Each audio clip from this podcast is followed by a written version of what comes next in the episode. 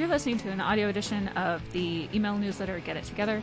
This is an interview I did with Laura Jane Grace of Against Me. She also has a brand new solo record out called Stay Alive. I thought now would be a great time to talk to her about songwriting and recording and live streaming and all that stuff. If you're not already signed up for the Get It Together emails, you can subscribe for free. And thank you so much again to Laura for being here. Of course, the first minute or so of the Zoom call did not record, so we're just going to launch right into it. Here's Laura talking about putting together the new record. I had been writing for a while, and I had like a ton of songs. I had like 30 plus songs that we had been playing through as a band. And none of them were like gelling. None of them were like hitting in the way that they should have, it felt like. And it felt like we were just chasing down these endless hallways of arrangements and of like, what if the guitar solo went like this, or what if you did this with the vocal melody here type of stuff, that I was reaching this point of frustration with, where it felt like, you know what, like in reality, it absolutely doesn't matter.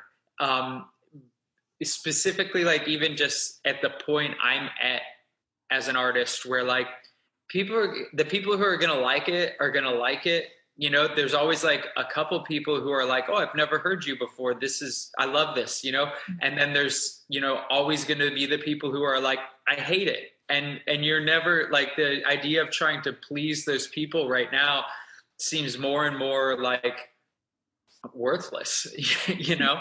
Yeah. And then, so once everything happened and it was apparent that like kind of all plans were off, just because none of us live in the same city, same state, can't get together and play. And our year fell apart, canceled tour after tour. Once that happened, it just like really streamlined the thought process, and it became like, you know, well, what are you capable of? And really like took me back in a way that like made me remember all the best parts of DIY culture, of like, do what is within your means, you know, like, and if there isn't, like, if, you know, if you don't have a venue to play at, make your own venue, you know, like, or figure it out in a way that you can figure out. And like, because you figured it out, like on your own, having that be the ultimate success of it and the satisfaction of it, you know? So that became then like, well, I can still make a record. I just have to make it here in Chicago. Where can I make it in Chicago? And like, okay, well, my budget is going to be this. How can I do it within that budget? You know, like, and just figuring out then like arrangement wise, it's strange to like, for like, yes, it's like a solo record. Yes, it's just me, but stripped down, it's like, I can only do those things realistically. I can only sing and play guitar at the same time. That's two things at once even. Like, I can't play drums and sing and play guitar. It's not possible for me to expect more, or to say that it's stripped down because I'm not playing drums and singing and playing guitar is like, that's ridiculous. I get so like, I can go like on and on and on about my theories about like that way that people then have started labeling stuff as like, oh, it's an acoustic record, right, or, oh, it's stripped down. The other day I was thinking like, I want them to put that on my fucking tombstone, stripped down. Yeah. You know? Like, well, but I mean, if anything, it's like, cause I can hear when cause you're using a drum machine on some of that. Yeah. On like 4 of the tracks. Yeah. Yeah. Mm-hmm.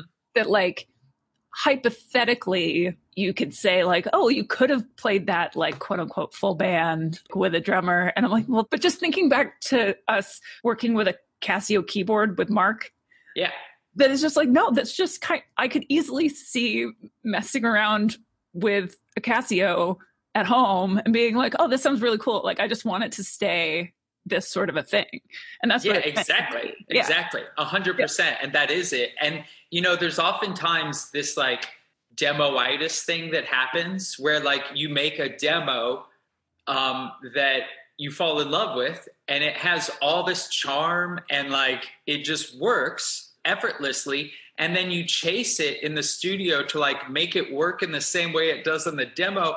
But like those labels of well, this recording is a demo and this is a real recording, when they're both just recordings, are just like, it's illusions. It's like all in your head. A recording is a recording is a recording. And, you know, if something works, it just works. Like, yeah.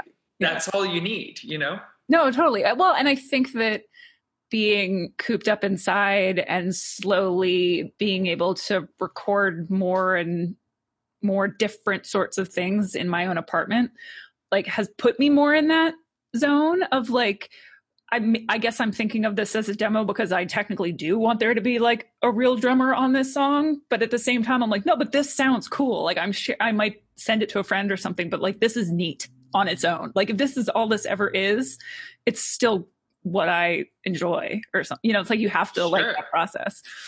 Sure. But then also like that, the continuation of it is that like, well, why can't you make a recording of that with a drummer on that and have that recording be just as valid as long as it works and it's good, and the judgment of it being good being that it felt good to you to do it, to listen to it as a band, to play it. So those being the standards, like, and kind of then that being like, well, on your own terms of like making a record, that just like, to me, made real sense. And like, also was like uncomplicated. And that became kind of like my modus operandi, was like, do the easiest thing, not because it's like a cop out, but just because like, what's the point of making it stressful right now? There's a fucking global pandemic, you know, like, just be easy on yourself. Yeah. Yeah. Like, and that is the thing. It's like, at a certain point, especially right now, you have to be like, I can't do things that are making my life more stressful. And like, like, that's the opposite of why most people make anything, you know? So especially now, like, make it easy. No, that makes a lot of sense. But then actually I was, I know that you've like posted some photos of your home recording situation. Can you talk about that at all? I'm usually not really a nerd person at all, but I'm totally curious, like, what your setup is like, or, you know, how you've gotten used to working now. Sure. I would gladly be back there right now, but my Wi-Fi doesn't stretch to the back room. Oh, okay. So I have to do computer stuff in here. But I moved into an apartment in December on the north side of Chicago. And there's like a back office room that I was like, okay, I'm going to make this my music room. But it really wasn't that soundproof. So I basically like gutted the whole room. And first I like put down a layer of mass loaded vinyl across the whole floor. And then I put down a new hardwood laminate floor on that. And then like I got proper sound deflection and hung it up all throughout the room, just like trying to dampen the noise as much as possible. And then in the closet, I took out like the closet doors and I hung mass loaded vinyl all over the walls, and then built cedar around it, like a cedar lined closet. And so just for like soundproofing. And then I got this thing called the IsoVox, which like looks so dumb. It's like just basically this box that goes on your head, but I put it in the closet so that it like, you can't really, it doesn't look like it looks when it's standing on its own. But so then I basically like built a vocal booth in the closet that I can go into and I can sing.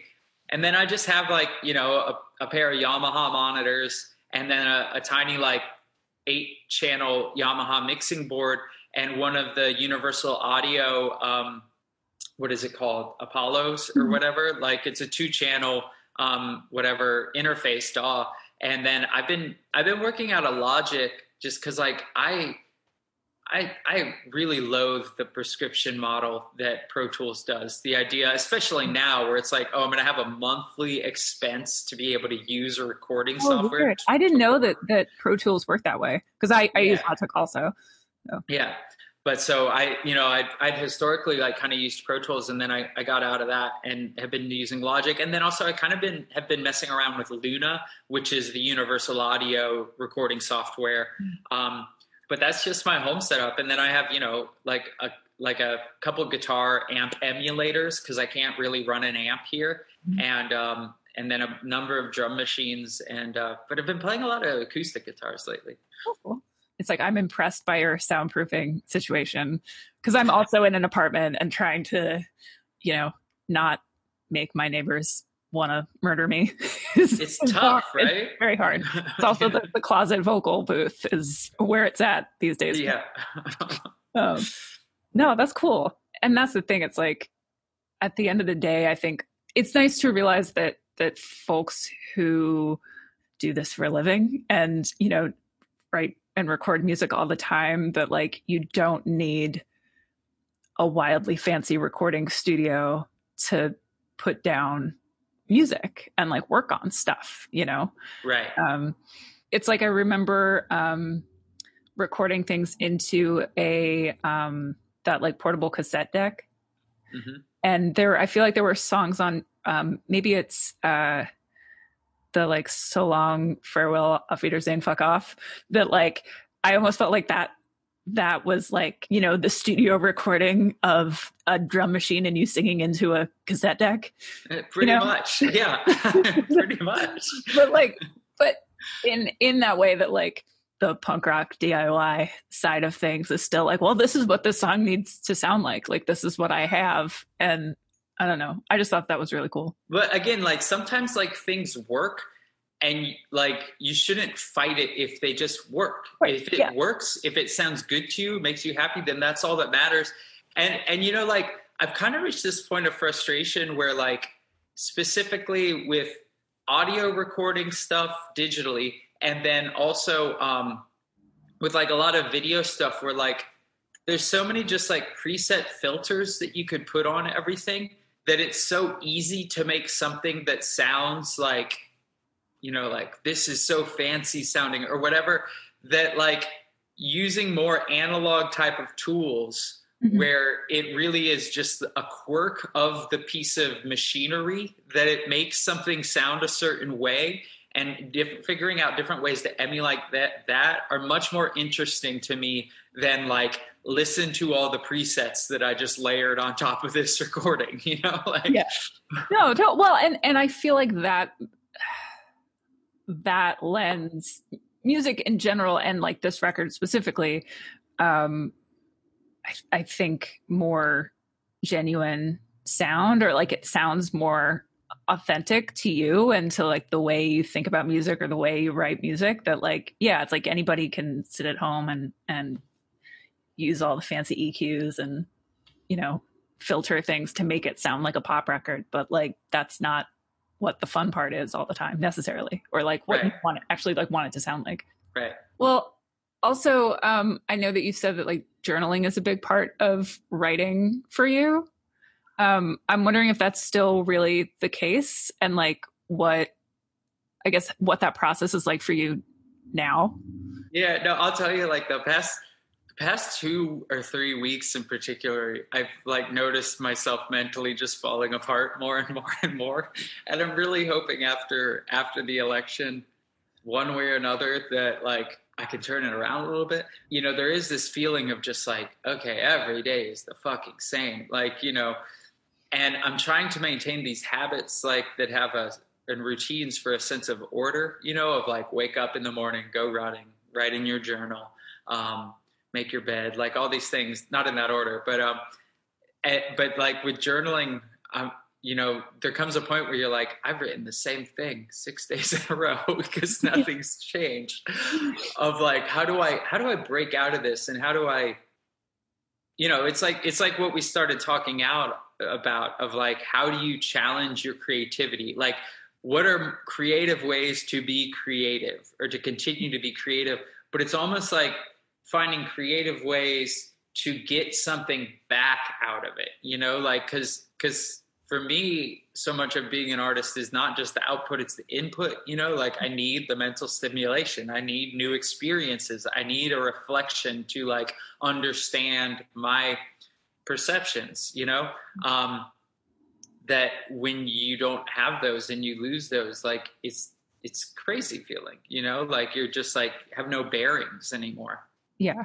Well, and I was trying to, you know, like when all this started, I was trying to journal more, both to like have a record of this year, and then also to make it to try to make it easier for myself to be writing music. Like I thought that, okay, like if I can journal more through this, maybe it will be a more generative process. And then it was like, you're saying, like, I just wrote like, things are bad. Another bad thing happened.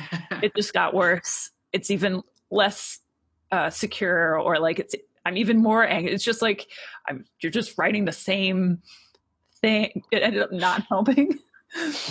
Until more recently, I feel like it might be helpful, but yeah, especially now it kind of changes like that relationship to journaling, or like your normal process or whatever.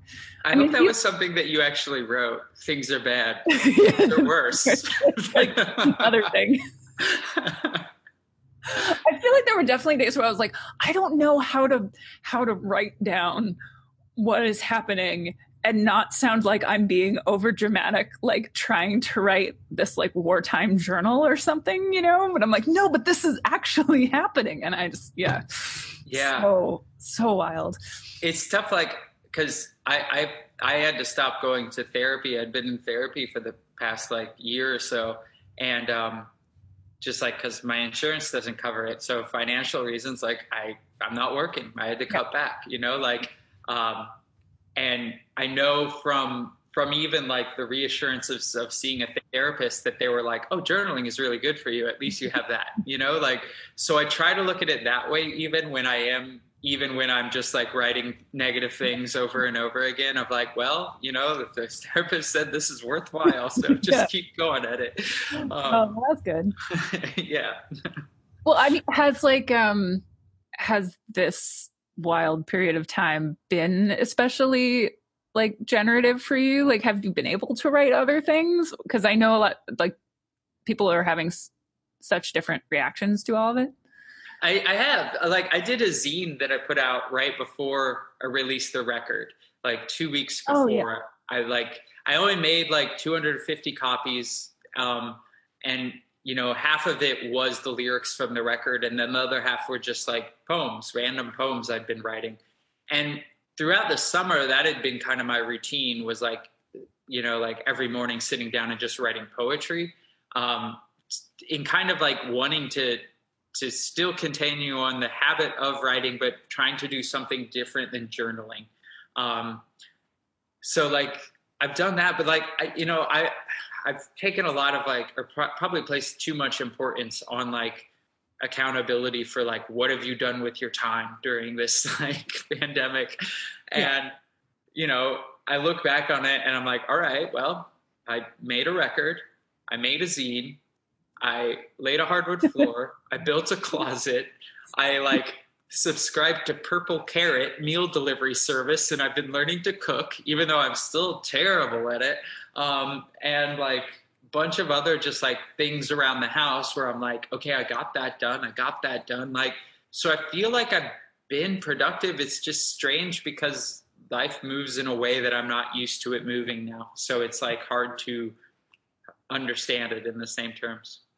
No, totally. That's good to hear that it is just something that it's just different. And I feel like I had a really hard time writing anything new, but then ended up, putting together a couple zines. We got asked to do a whole bunch of covers for things. So I feel like I threw energy into that and tried to like cut myself some slack for not writing music in the way that I felt like the outside world was telling me I should be, you know?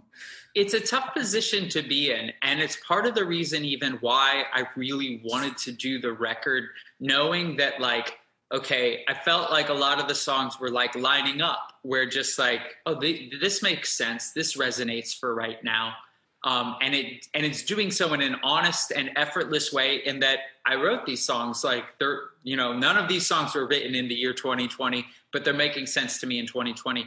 But if I were to wait on them, that there'd be a cynicism attached to them, similar to how like right before we started talking, I watched the trailer for the new Michael Bay movie that's coming out. That's like supposed to be like 4 years into the pandemic. COVID-19 is now COVID-23, and everyone's in perpetual lockdown. And it's like, like that kind of art where it seems so distasteful in it being directly inspired by it, or like you were saying with like feeling like you're writing a war journal, but at the same time, like it is a war journal and like we're yeah. in this real situation. But then it being met with this cynicism of like, oh God, like, well, everyone's going to be coming out with their book about the fucking plague, you yeah. know, like, which sucks to think, but also like, I feel like I can already taste that attitude from people. But then on the flip of that, it's crazy. Like the immediate like switch to like, it's awesome. So many people working on covers and doing like video stuff, but I found in a lot of ways too, like it's so overwhelming, and that there's something about it that is so stressful to me that I have a hard time adapting to it. Like for instance, and I talked about this with my publicist, and I don't mean that as like a knock on them. I very much appreciate them, but I fully explained this to them. And it's not Tito, it's European publicist, right? Where I had this opportunity where they're like, hey, you know, there's this media outlet and can you record an hour-long set? And they're going to post this hour-long set online. And yeah, you know, just like the video and the audio. And I was like, do you know what you're like asking me to do? Like, not only then like, you know, like it's one thing if you're on tour and you are like asked to play some songs and it's going to be videoed by somebody else and recorded by somebody else. You're already in the habit, you're in practice. But this would mean like A, X amount of days of practicing for it.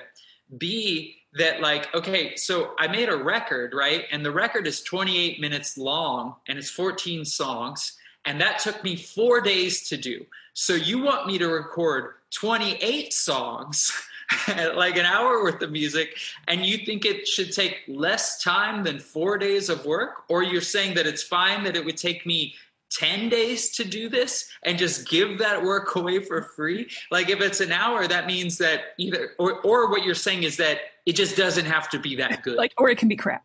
Yeah. Or just no one cares. Just hand us crap, you know, like, cause otherwise that means like, okay, well, I got to go through and I got to mix the audio, and I'm not really an audio engineer. So I just got to do my best to figure out how to mix the audio. And then I got to figure out how to make the video look good. And if, you know, if I'm even shooting anything above 720p, that means it's going to take hours to upload like into Dropbox. Like, so this like expectancy of your time commitment of just being like, yeah, do this thing and it'll take you weeks to do. And we're just going to give it away for free, you know, like maybe, and how many people are going to see it? Like, so there's like this off balance of like, the expectation of how much you're supposed to put into something versus what you're getting out of it, that I find that's like, that's not fueling it. Like you need, it either needs to be financially lucrative or emotionally lucrative, where it's giving you something back that's able to make you sustain, yeah. you know?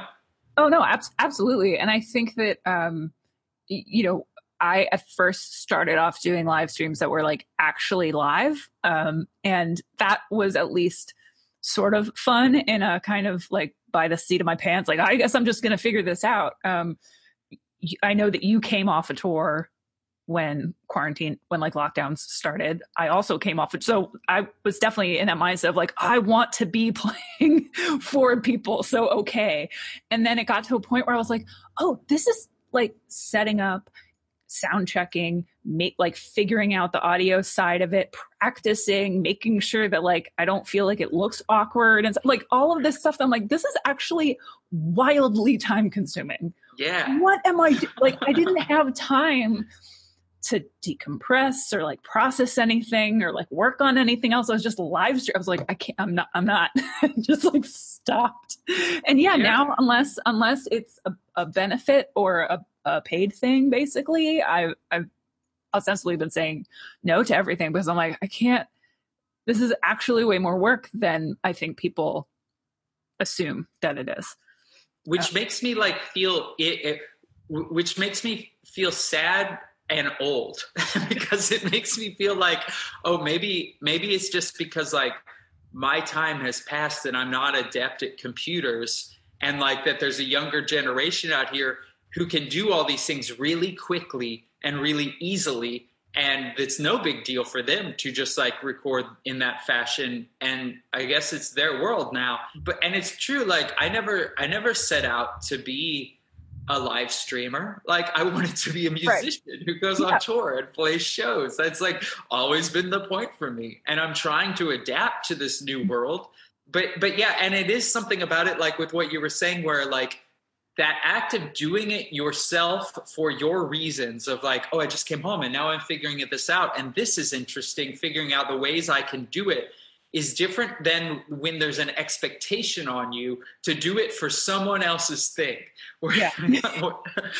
And then it's a pressure that to me is like collapsing. You know, I can't handle it. And I've had to like, I've said yes to multiple things that I wanted to do because I genuinely wanted to do them.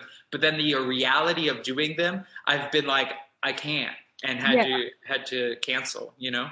No, I mean, and that makes total sense. And I think that like, there was a point at which it felt very DIY to me. There was that kind of like slapdash, like, I kind of don't know what I'm doing, but I'm going to make the best of it. And then it got to a point where, you know, you start seeing people doing like quote unquote live streams where clearly there's like a production team involved, and there's there's definitely a videographer out like lighting. And I was like, I can't compete with this stuff. Like, I'm not, what am I doing? Like trying to like make something look like I would want it to look if I had help. Right. And I'm just, like, no. And so now I have more fun with it. If I do any of that, it's trying to be funny about it in a certain way. So it's interesting though, because like, okay, so I did my first and only so far live stream on the 17th, like a week and a half ago or whatever. And I'd been avoiding doing it, but I wanted to do this specifically because it was in a venue. So I was like, okay, cool. Like, I like the juxtaposition of that, of like, you know, I want to be in a venue and this will be the experience of playing a show in a venue, but there's no one there. And coincidentally, at the same time, I joined that site Cameo, and I've been recording cameos, all right? Which I was super skeptical about at first. But I found that, like, there's something way ultimately rewarding about doing the cameos in a way that I found the live stream thing to be completely lacking in, where, I mean, like, this is way more rewarding than the fucking live stream was, right? Where we're having a conversation. And on the Cameo thing, like there's an intimacy of it where even though it's not a conversation because it's one-sided, you're on your own and you know you're talking to one person and you're just looking in the camera and you're talking, right? And then the live stream was like, okay, I show up and there's still a production team there. There's a sound person, there's a lighting person, there's a monitor person, there's 4 camera people, right? And you enter the room, and I've played shows to less people than that, 12 people, right? You know, so I'm immediately like, oh, I'm so happy to be in a venue, and I'm so happy there is an audience here. You know, like they don't realize it. Maybe they aren't seeing it that way, but I'm seeing it as like I'm in a room and I'm playing to real people. And so you're in that room and the dynamics develop of like, okay, this person has a big personality and they act this way. This person acts this way. Everyone adjusts. Everyone's happy to be there. Everyone's joking and having a good time.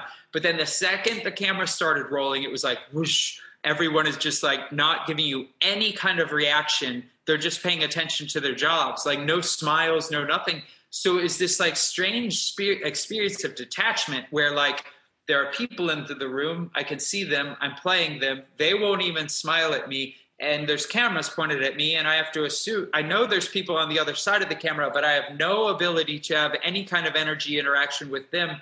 So I feel like I'm like a comedian bombing up here on stage, or like that it's this weird dream where I can't touch anything, or there's no feeling when I touch anything. And I hated it. It was terrible.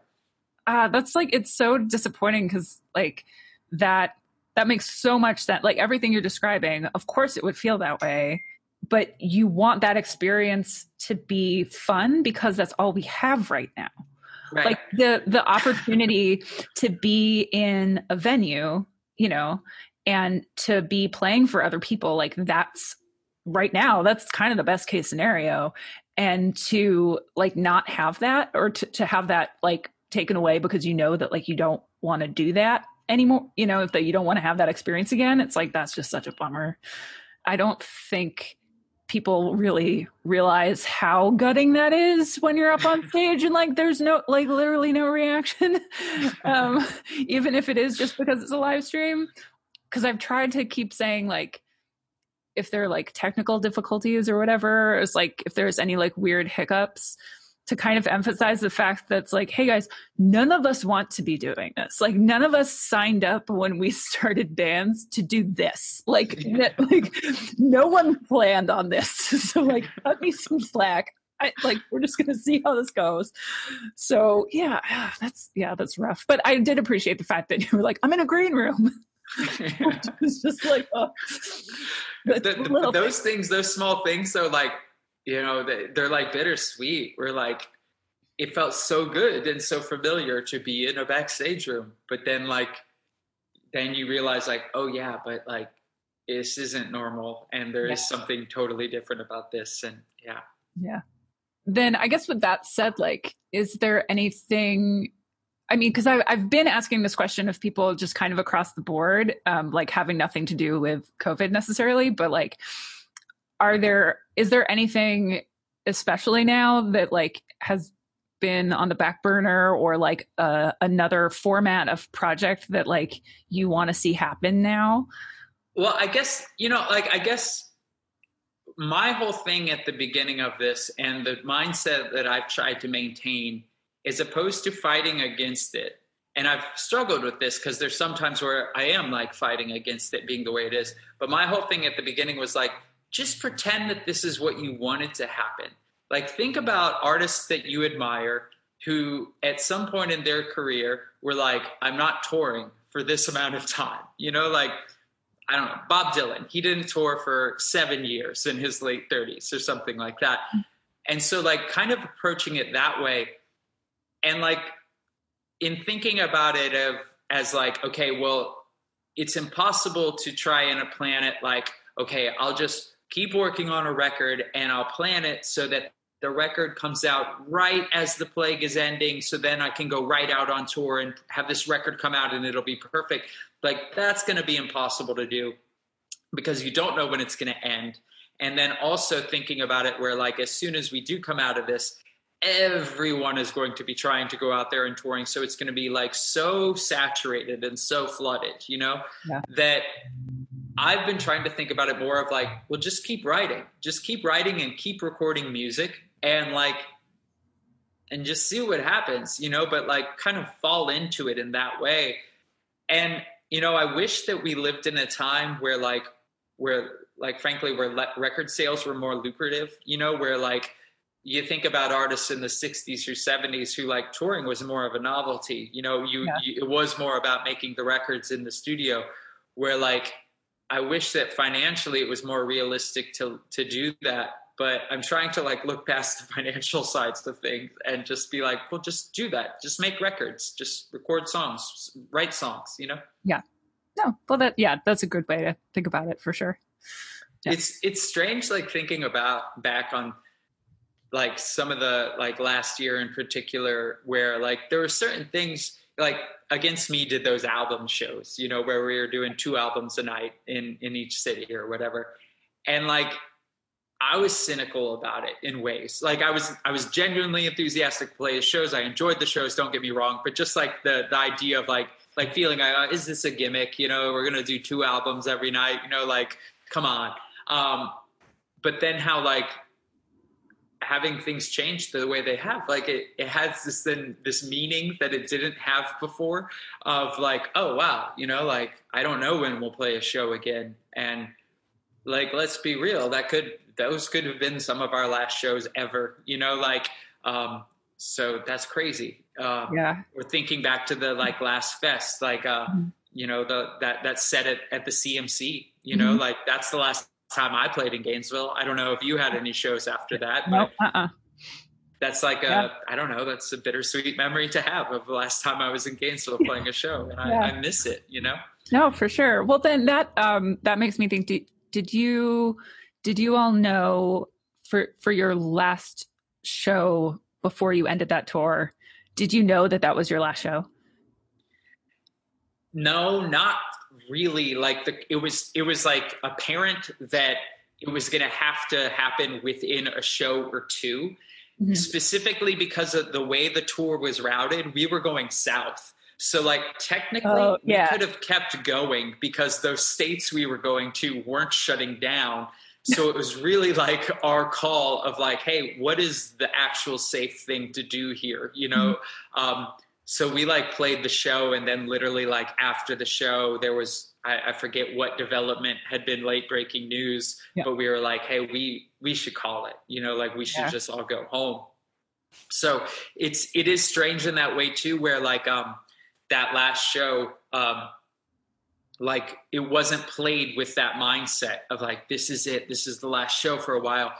In reality, like I don't remember the show. I have no real memory of it. Yeah. You know? Well, and I mean, because for us, I did know, like we did know. Mm-hmm. And, but at the same time, I don't think we knew just how long. I mean, we definitely didn't know how long it was going to be. And so it was almost like we were kind of joking. Sounds like it's in poor taste, but just being like, well, who knows when we're going to do this again. And it was like, went out and had a really good time. And I do remember it, but it was, I was like, you know, I wish I had done something differently, because it didn't feel like it was like, oh no, it might be for a year. And that's unfathomable then, you know, that you would think that. So yeah, of course you don't remember the show because it didn't feel like it was. And there is that level of like, of joking about it. Like you're saying, where like, you know, there's the one hand of it where like, I mean, that's, for me, if I'm uncomfortable about something, I'll develop a certain amount of joking because I'm uncomfortable. So I just want to be smiling and laughing.